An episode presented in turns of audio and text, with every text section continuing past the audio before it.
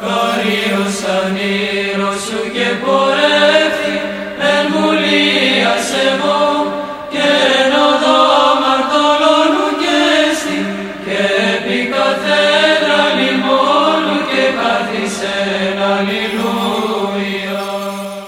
Βασιλεύ ουράνιε παράκλητε το πνεύμα της αληθείας, ο πανταχού παρών και τα πάντα πληρών, ο θησαυρός των αγαθών και ζωής χορηγός, ελθέ και σκήνουσον εν ημίν, και καθάρισον ημάς από πάσης κυλίδος και σώσον αγαθέτας ψυχάς ημών. Καλή σας μέρα.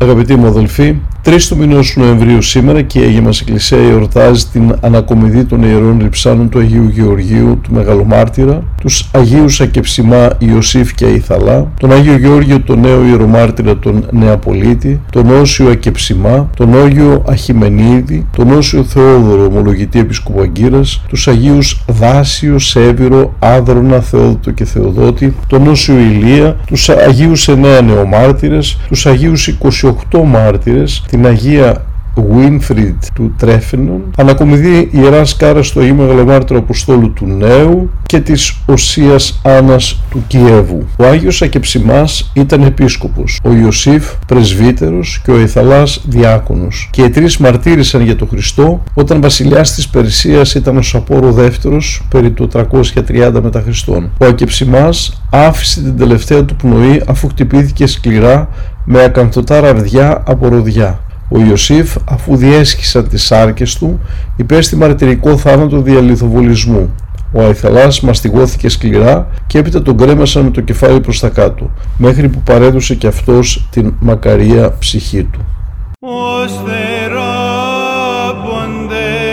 της ευσεβίας στήλιοφθητε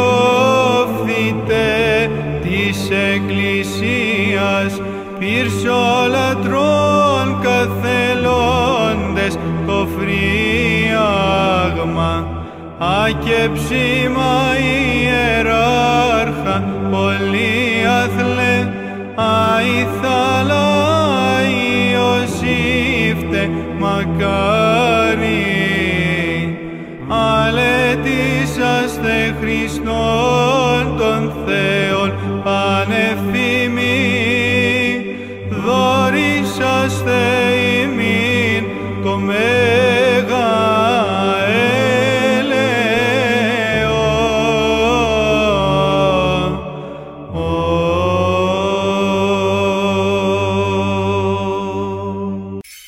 Χριστέ το φως του αληθινών, το φωτίζον και αγιάζον πάντα άνθρωπον ερχόμενων εις τον κόσμον, σημειωθεί το εφημάς το φως του προσώπου σου, ή να εν αυτό ψώμεθα φως το απρόσιτον και κατεύθυνον τα διαβήματα ημών προς εργασίαν των εντολών σου, πρεσβείες της Παναχράντου σου Μητρός και πάντων σου των Αγίων. Αμήν.